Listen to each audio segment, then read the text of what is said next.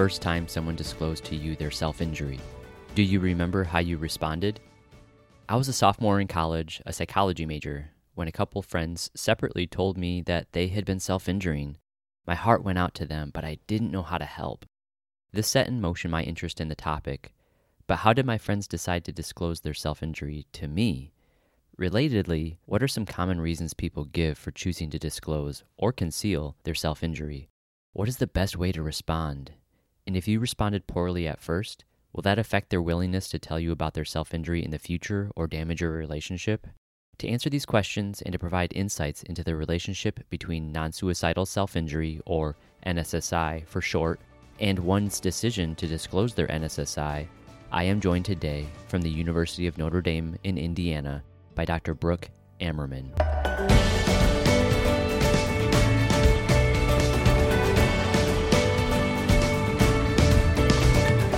Welcome to the Psychology of Self Injury podcast, a resource for parents, professionals, and people with lived experience. I'm your host, Dr. Nicholas Westers, clinical psychologist at Children's Health, associate professor at UT Southwestern Medical Center in Dallas, Texas, and chair of the Media and Communications Committee of the International Society for the Study of Self Injury, or ISSS, or simply ISSS. Dr. Brooke Ammerman is the 2020 recipient of the ISSS Rising Star Award, which recognizes an early career researcher, clinician, or advocate whose work demonstrates potential and commitment to making a significant impact on the field of self injury. She earned her doctorate at Temple University and completed her predoctoral psychology internship at the VA Puget Sound in Seattle, where she spent the majority of her time working with veterans and conducting research in the psychiatric inpatient program and those in contact with the VA's suicide prevention team. Dr. Ammerman is now an assistant professor at the University of Notre Dame and director of the Affect, Suicide, Self Injury, and Social Triggers Lab, or ASSIST Lab, where she continues to conduct research on non suicidal and suicidal self injury. Welcome, Dr. Ammerman. Thank you for joining us today. Thank you for having me. To start things off, how did you first become interested in researching self injury, specifically researching self injury and stigma? I love this question because I feel like everyone is always really interested to know how did you get interested in a topic like this. And for me, my interest really stems back all the way back to my years as an undergraduate during this time, I was fortunate enough to like randomly signed up with a class with uh, a Dr. Katie Gordon and was able to learn about her research, which centered on non suicidal self injury, suicidality, and disordered eating. So, like many of us at that time, I knew some individuals who had engaged in self injury. And more recently, at that time, I was working with as a one to one staff with a pretty severe client who often engaged in self injury. And so, my initial interest in NSSI was really motivated by wanting to better understand the behavior so I would know how to better approach it in a clinical setting. However, after I started digging more into the research regarding NSSI, which at that time was around like 2010 ish, and the research was really just kind of seeing an uptick in focus, that I really became passionate about the topic and became really interested in actually the overlap with traumatic experiences and particularly sexual assault. And that's where my interest in stigma and NSSI was really born from. So I was interested in kind of the differential stigma associated with these experiences. So we know that both which are associated with a level of stigma, but in a very different way. And so I was really interested in how and why those things were different and how they would relate to different outcomes among individuals who experience traumatic experiences like sexual assault compared to those who engage in kind of more self directed behavior like NSSI. And from there, I kind of just continued that line of research with a stronger focus on the stigma in NSSI. In thinking about stigma specifically and an individual's decision to disclose their behavior of self injury, what do we know about the relationship between disclosing a history of self injury and stigma? We know a lot based on some previous work by Drumming colleagues and Dr. Hasking that Stigma or the fear of stigmatizing responses are cited as a key barrier to disclosure. So we found that in some of our data as well, and it seems to be the case across all disclosure recipients. So not only uh, do individuals have concerns about talking about their NSSI to their friends and family, but also to medical professionals and how they might respond. So while we know that stigma definitely plays a role in disclosing one's NSSI, that greater concern for stigma, the less likely they are to disclose, we don't actually have a lot of information about kind of how or what type of stigma is related to NSSI disclosure. For example, we know that there are three main types of stigma there's public stigma, which is what we most often think of when we think of stigma. There's anticipated stigma, which is the concerns of how someone might react or respond when we tell them about our experience and then internalized stigma. So the personalization or internalization of those public stigma beliefs. And while we know those three exist and they all play some role in disclosure, we don't exactly know the nuances of those relationships. A graduate student in my lab, uh, Caitlin O'Loughlin, is actually working on addressing some of these questions. So hopefully we can have a better understanding of this relationship in the future. But what we do know is that the higher the stigma or perceived stigma by that individual, the less likely they are to disclose and less likely they would be to seek help from others in the future as well. You mentioned this anticipated stigma and how individuals might react to disclosures of self injury. And actually, recently you created a questionnaire, a measure called the Self Injury Social Reactions Questionnaire to measure social reactions that people have to disclosures of self injury. Why is it important to formally assess and measure these types of social reactions that people have to disclosures of self injury?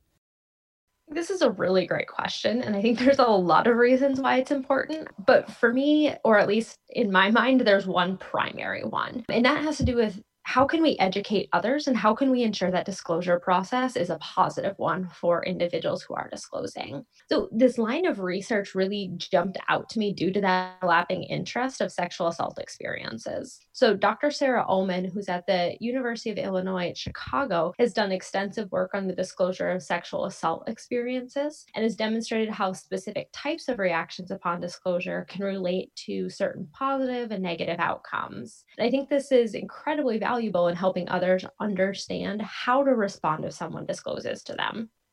And there's this pretty strong parallel, again, between that experience and that of NSSI. And we want to be able to tell peers, parents, professionals about the most effective way to respond if someone discloses their self injury to them. And without having this research on this topic, I think it's really hard for us to be able to provide them with empirically supported answers. Because we can say that well, respond in a positive way. Well, what does that mean? Right. Um, so, to do a formal assessment of this and to get a better understanding of what is positive, what does that look like? What is negative? What does that look like? So we can provide a little bit more kind of tangible evidence and kind of tangible responses to individuals when they ask us, how should we be talking about it? How should we be responding to these disclosures? Then we can also get a good sense of how do these different responses relate to outcomes over time? Maybe in the immediate future, some of them may be perceived as more negative, but be related to longer term positive outcomes. And without doing a formal assessment of these sort of reactions, it's really hard for us to know any of that information.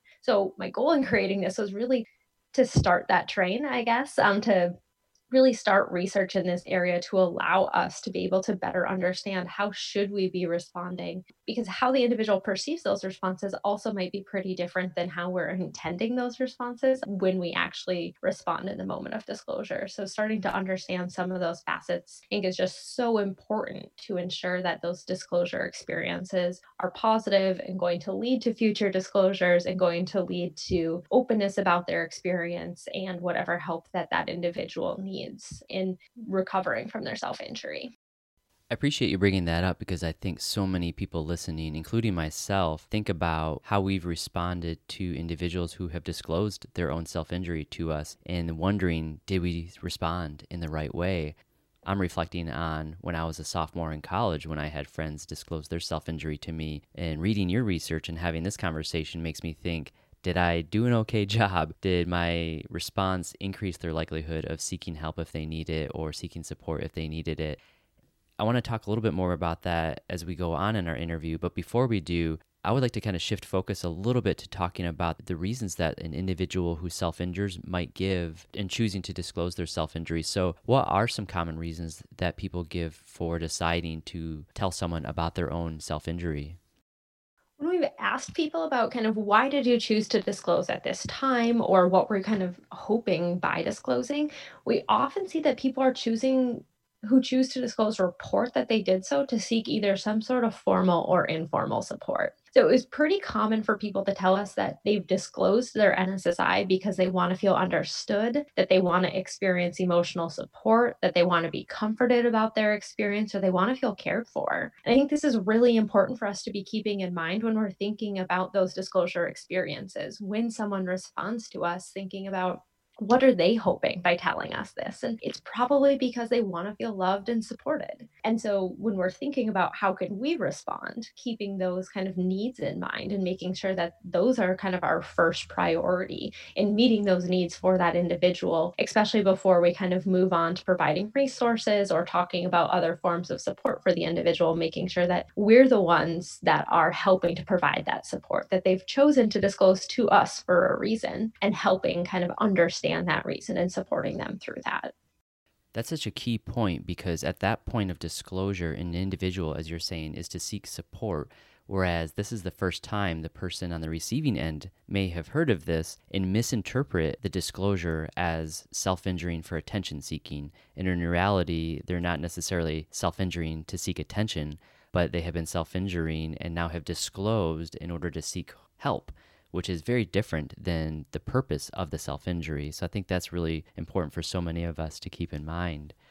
Does it matter how severe the self injury is in one's own eyes that influences if and to whom an individual discloses their self injury? Yeah, so this is a really interesting question, one that we're really honestly just starting to explore. We have found that for individuals who have never disclosed their NSSI, we've asked them why haven't they disclosed their behavior. And in addition to mentioning some concerns about stigma or experiences of shame or embarrassment, one of the most common responses that we get is something along the lines of like it's not really a problem for me or it's not that bad or it's not that big of a deal. And while we haven't looked yet at how those responses relate to the actual severity of one's behavior it really does suggest that how an individual views their own behavior or their own perceptions of their behavior is really key in their decision whether or not to disclose if they don't think their behavior is a problem, they're probably not going to want that formal or informal support, which is really serving as a huge barrier for them to disclose. So, regardless of what their behavior actually looks like, how that individual perceives their own behavior can play a really big role in whether or not they choose to disclose. You found both positive and negative reactions that people have when someone discloses their self injury. You referenced some of those earlier. How do these reactions, whether positive or negative, affect someone's willingness to disclose their self injury in the future and their likelihood of stopping the self injury? That's correct. So we found that there's both these kind of positive and negative reactions that individuals might experience when they're disclosing. So individuals report experiencing positive reactions from others, which might include kind of spending time with them, listening to their experience, reminding them they're doing their, their, their best, telling them that they're not to blame for their behavior. Right? All of these kind of emotionally supportive experiences that we're just talking about, how it kind of might meet some of those needs of why an individual chooses to disclose in the first place. But individuals also report experiencing negative reactions upon disclosure. And we find that these negative reactions range from kind of some more explicit experiences, which we might traditionally think of as negative reactions. So saying things like, you should be ashamed of your behavior or expressing anger at the individual at the time of disclosure. But we're also finding some more kind of implicit negative reactions, um, if you will, so things like stopping spending time with them or encouraging them to not talk about their behavior anymore or to keep it a secret. And so, in the same way that we find that those positive, supportive reactions are related to positive outcomes, so we see things like individuals are more willing to talk about their NSSI again in the future. So they self report that they're more willing to disclose again in the future after receiving those positive reactions. And we also see that those individuals have disclosed to more people and that they're more likely or more willing to disclose to a formal support as well. So, either a medical or mental health professional.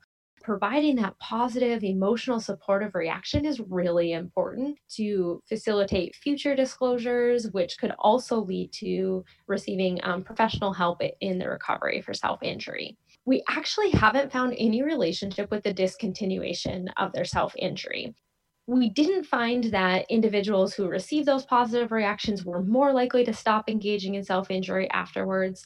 And we didn't find that those who received negative reactions were less likely to stop engaging in self injury afterwards. But I would like to note a note of caution about some of those findings because we simply asked individuals about their experience in the past.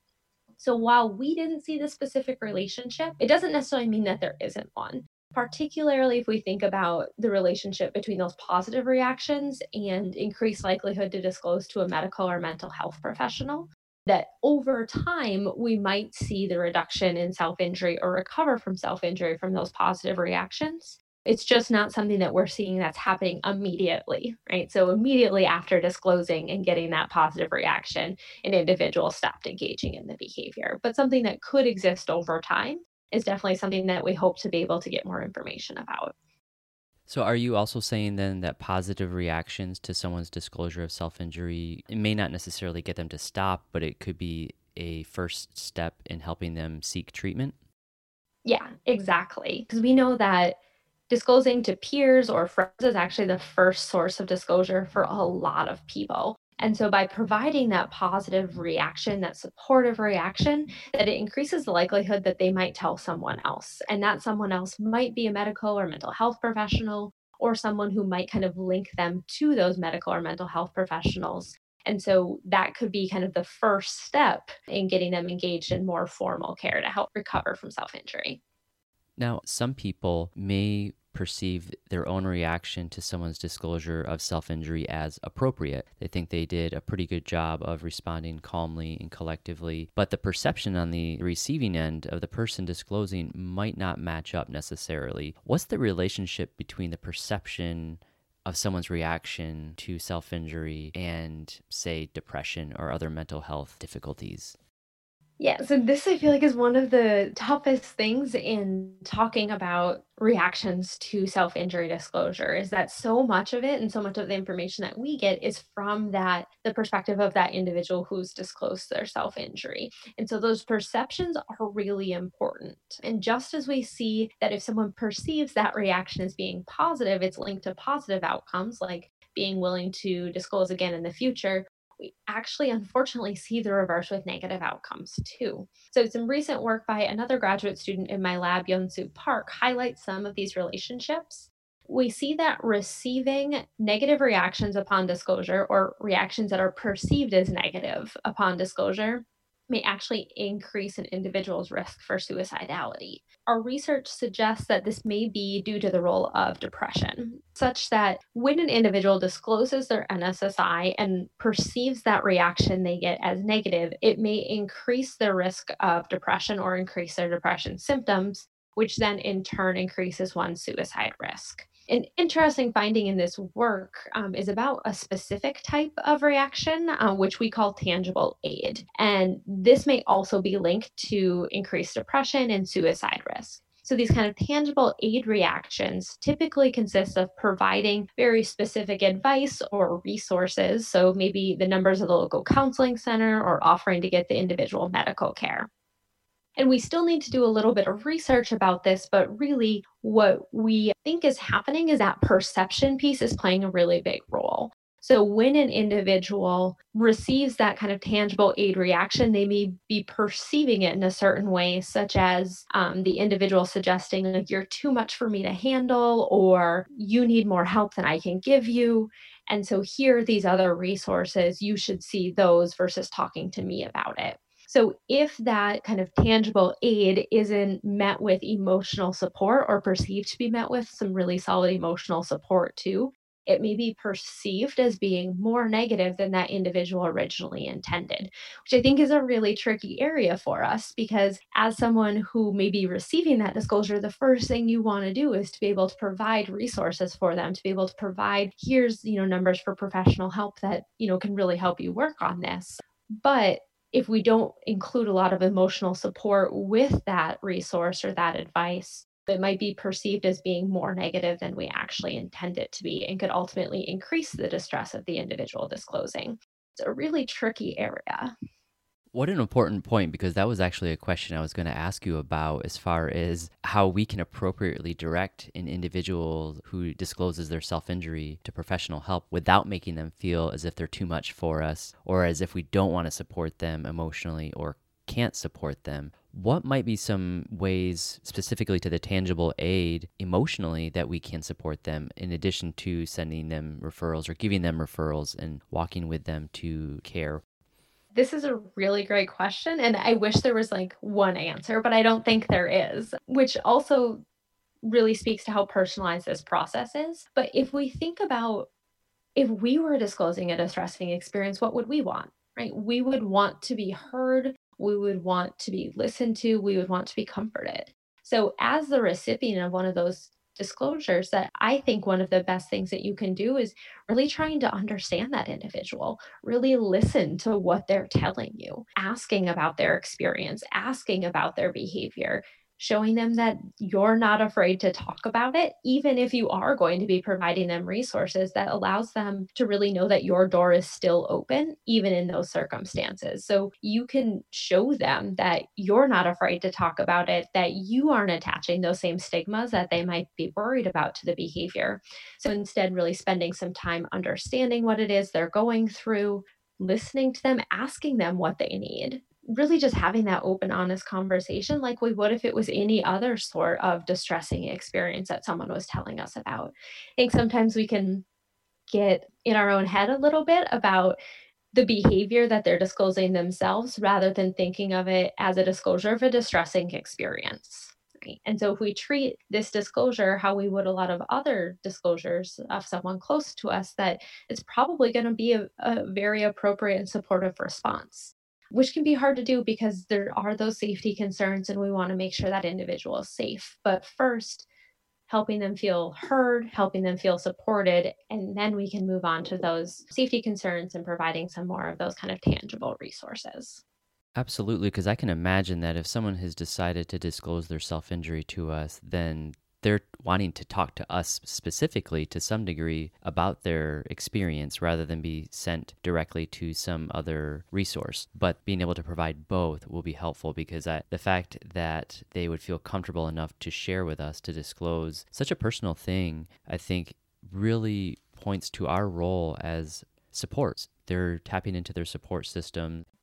A lot of people are concerned that asking about the self injury could be problematic. And here we are, you're sharing that when someone discloses their self injury, it's okay for us to talk about. It. It's okay for us to ask questions to support them in that moment without immediately directing them to another resource. Is that one of the points that you're making here? Yeah, absolutely. I think it's a, a key point for us to keep in mind that that individual has chosen you or us to disclose that information. And I think that's a really, really powerful thing. There's something about your relationship that is comforting to them that they trust you with this kind of key piece of information that's incredibly personal.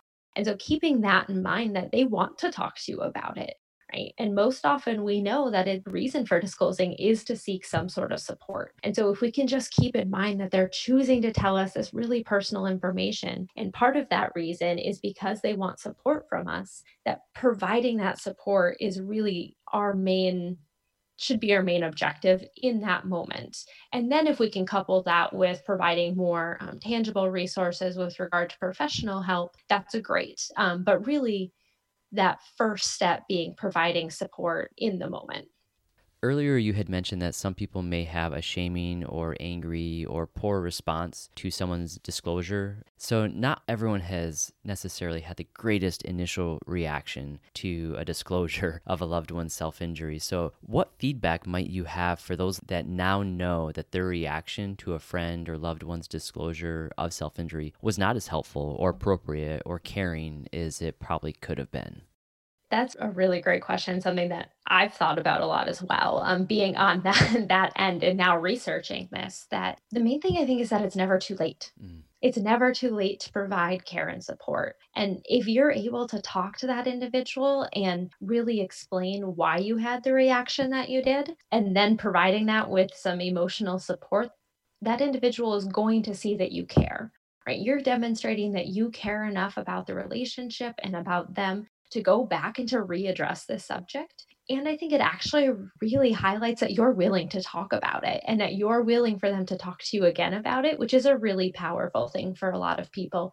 especially if that first reaction or that first disclosure experience maybe wasn't how either of you hindsight had hoped for it to go that it's never too late to build that bridge back up and to open that line of communication again one of the recommendations I often make when I'm talking to other clinicians and physicians and, and, medical professionals is that many times young people, for instance, they disclose their self injury to a friend who's also young and may not have the greatest response. And so a lot of young people won't know what to do with their friend's own self injury, let alone even a parent know what to do with their own child's self injury. So I think that many times in my conversations with people who self injure, particularly young people who self injure, they tend to have a pretty good understanding of other people's discomfort with the behavior and trying to figure out how to initially respond right away, especially if it's not as empathic. A lot of parents, of course, they don't want their child to self injure, they're uncomfortable with it. But one of the takeaway messages, my hope for parents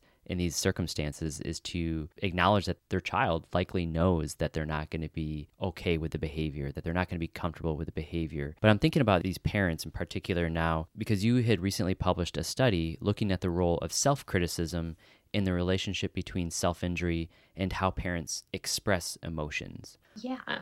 Yeah, what did you find and how, how might it influence someone's decision to disclose their self injury to their parents?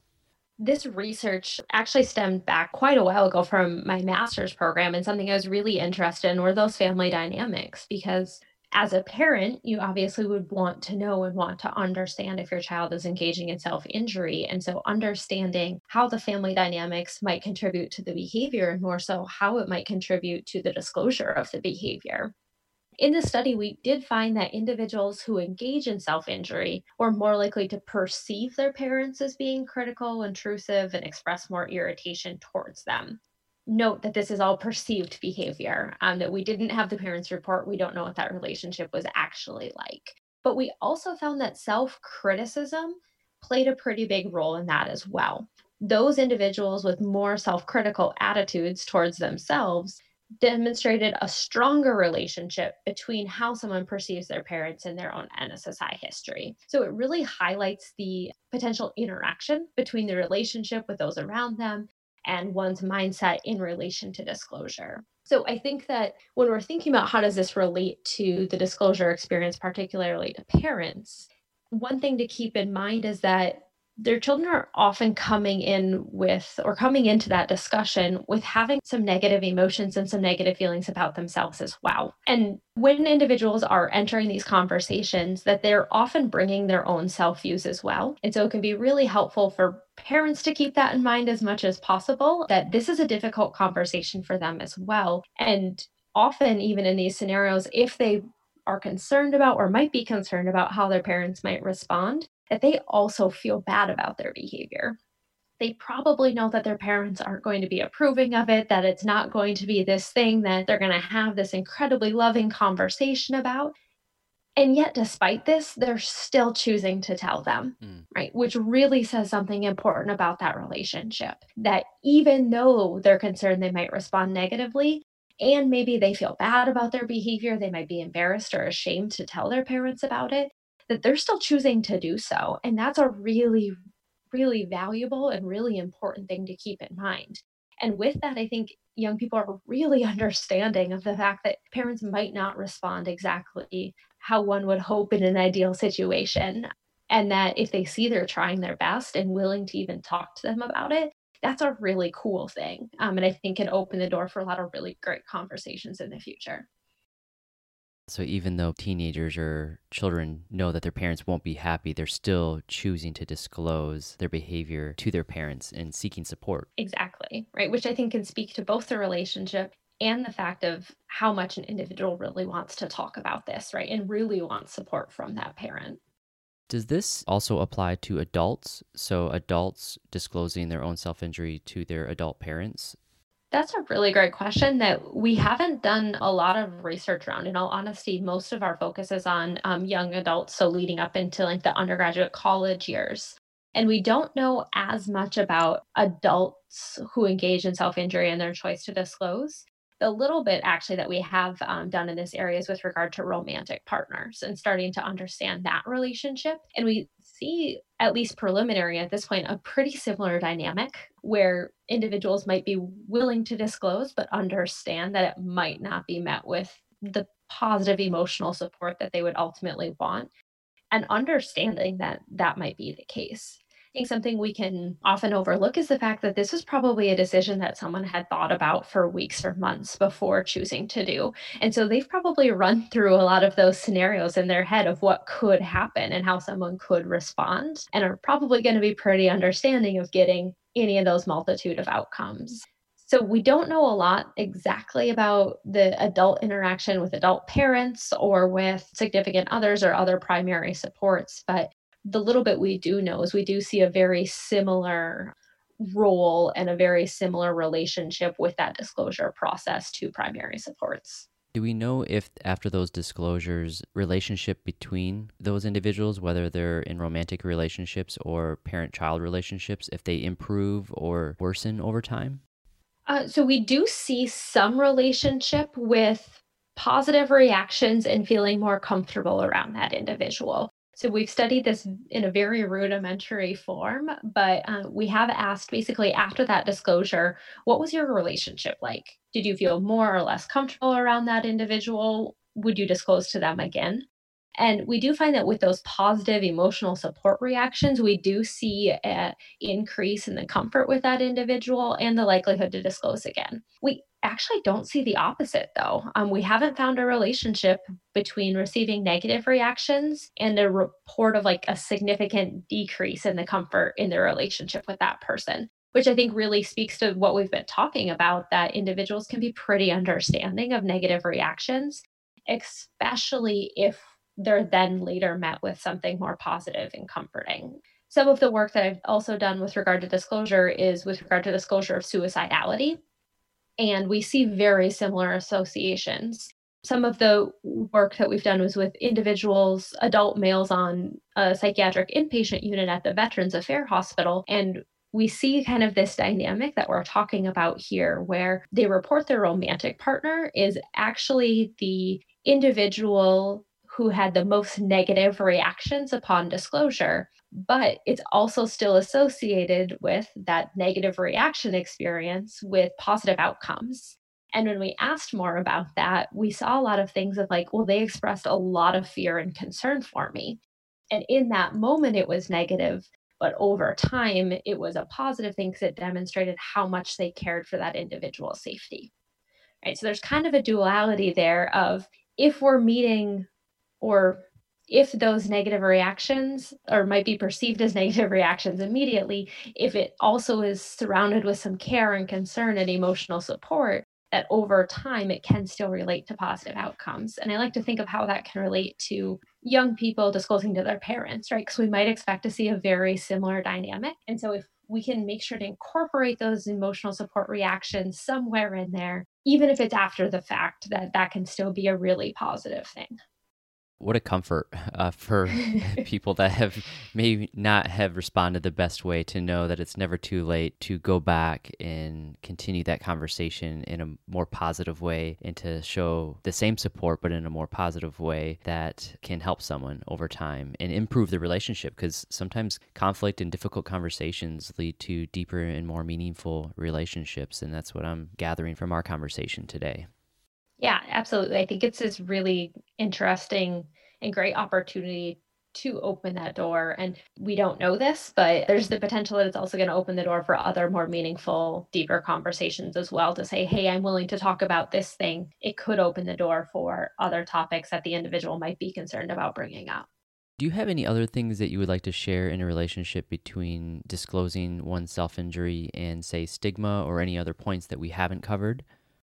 I think you've put together a fabulous set of questions. And so we've covered a, a lot of the things that I would really like to convey to individuals. But, you know, the biggest thing I think is really highlighting the fact of like not being afraid to ask about it. Mm. We know that from our research that very few people report that if they're asked about their self injury, they don't disclose to that individual. And so it can be incredibly valuable for someone to know whether it's a professional, whether it's a family member, whether it's a friend, that they're comfortable enough with the topic to ask them about it. And we know that asking someone about it isn't going to increase the likelihood that they're going to engage in the behavior if they haven't already. So why not? Why not open that door and why not show them I care enough about you to ask about this? It might be uncomfortable for me, but I'm willing to do it anyways. Um, I think is just a really, really important thing that sometimes gets overlooked when we're thinking about how should we respond, but really entering or opening the door for that opportunity for disclosure is a, a really powerful thing as well. It's okay to ask a lot of times that discomfort, as you mentioned, is on our our end, and so we fear that if we were to ask, then they might be uncomfortable discussing it or disclosing it. And if they've already disclosed it, then obviously they've shown some degree of comfort in their relationship with us. But I like that as a closing point, as far as being able to make it okay to ask about self injury, just as it's okay to ask about suicidal thoughts, whether it's in our friends, our family members, or even children and teens. So, as we come to a close, I'd like to bring it back to this as a resource for parents, professionals, and people with lived experience. Based on our conversation today about disclosing self injury, what would you recommend to parents, say, of those children who have self injured?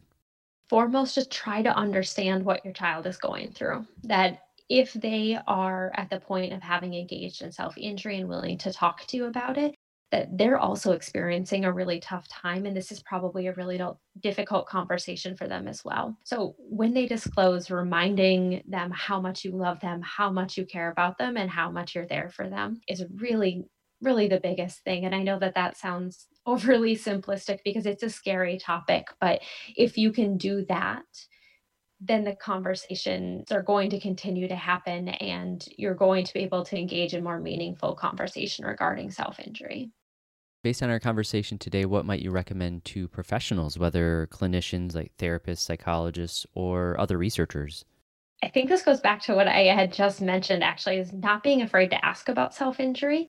That a lot of times we might not think to ask about it in a clinical or research context. And so, uh, letting someone know that we're comfortable doing that is really, really important and really trying to understand their experience. I can think back to um, one of the clients that I've worked with who's engaged in self injury for several years, and we had a, a really open conversation about it. And her express the level of relief that I was willing to engage in that level of a conversation about it was extreme for her. And it was then a regular topic of conversation. We were able to talk about how to work on it, how to manage emotions surrounding it.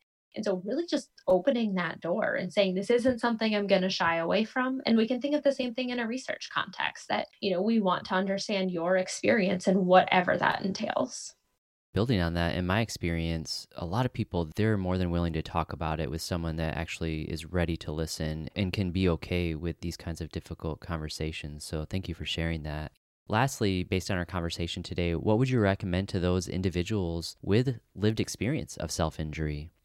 I think this is the toughest one. That really what I think the message I would like to share is that help us understand what's helpful or isn't helpful for you.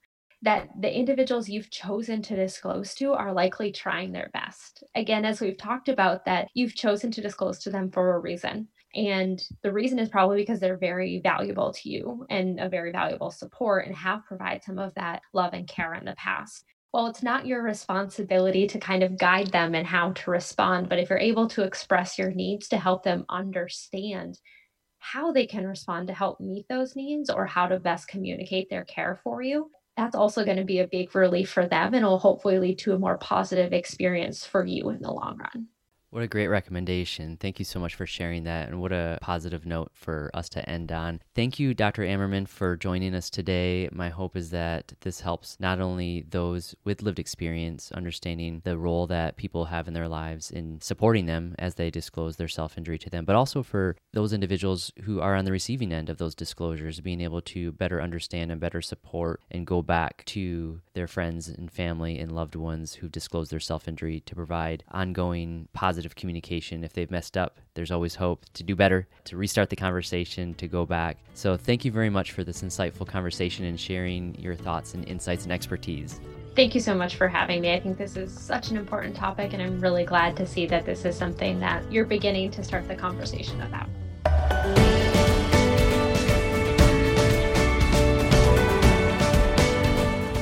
We hope you enjoyed this episode of the Psychology of Self Injury podcast. It is not considered therapy or meant to be a replacement for therapy, so if you or someone you love is in crisis and needs to talk to someone, you can reach out to the Crisis Text Line, a global not for profit organization providing free mental health texting service through confidential crisis intervention by texting HOME to 741 741.